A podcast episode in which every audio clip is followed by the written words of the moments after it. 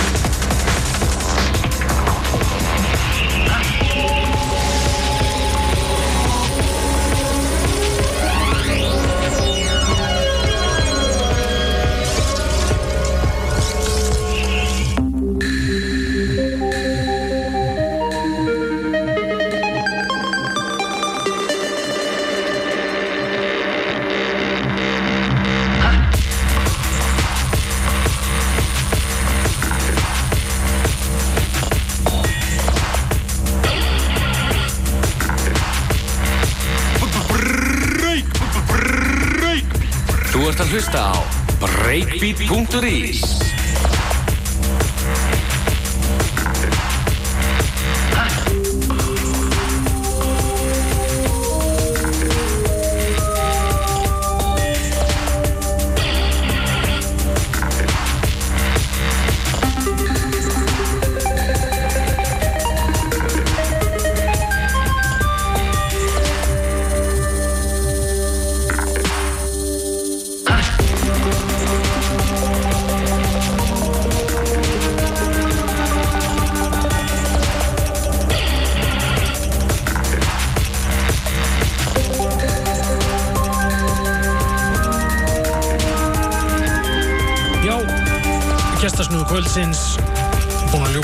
á spilunum hart og harkarelt sett frá uh, náttsoknum. Já, artistar eins og núna er það Sunchase en á undan því var það Prod, Ivan, Limewax, SKC, Fission, Dying Punks og fleiri og fleiri og fleiri og uh, þetta var svona að gefa fórsmekki með því sem kom að skala á laugadaginn, ekki satt hann Jú, við ætlum að halda þriðjakvöldi okkar núna næsta lögadag á Faktori í hliðasalnum og á samt mér að þá verður Björki Nætsjók og sérstaklega gestasnúðu kvöldsins verður Siggi B. Og svo verður líka með host sem að verður B. B. Við að sjá hvernig það verður. En kvöldi byrjar hálf tólf og verður fram í rauðandöðan fram í rauðandöðan það er uh, ekki amalegt fyrirbúin að vera þarna í já, þetta er þriða skiptið gengið bara dundrandi vel. Bara langt fram úr björtustu vonum. Fullt út úr dyrum og mjög heitt, mjög heitt. Mjög heitt. Og við höfum að heyra hérna einhverjar pælingar um áherslur á lögadaginn Tech-step er búið að nefna 96 og ég veit ekki hvað og hvað, það er kannski Það verður ní- Leyndarmál. 96, 99 textastektur sett allavega og hart og hættulegt. það kliður ykkur að það núti Og svo verður nefna að kostar auðvitað ekkert inn. og fólk getur fundið info um þetta á Facebook eða ekki Jú, við erum með hausar á Facebook, það er hausar is, Twitter líka og svo erum við líka með Soundcloud, soundcloud.com skartir hausar. Mælum þessu getið tjekkað á öllum upplýsingum um kvöldið og hitað ykkur upp með eh, sirpum frá strákunum Takk kærlega fyrir eh, komuna strákar Takk fyrir okkur. Sjáumst á lögadaginn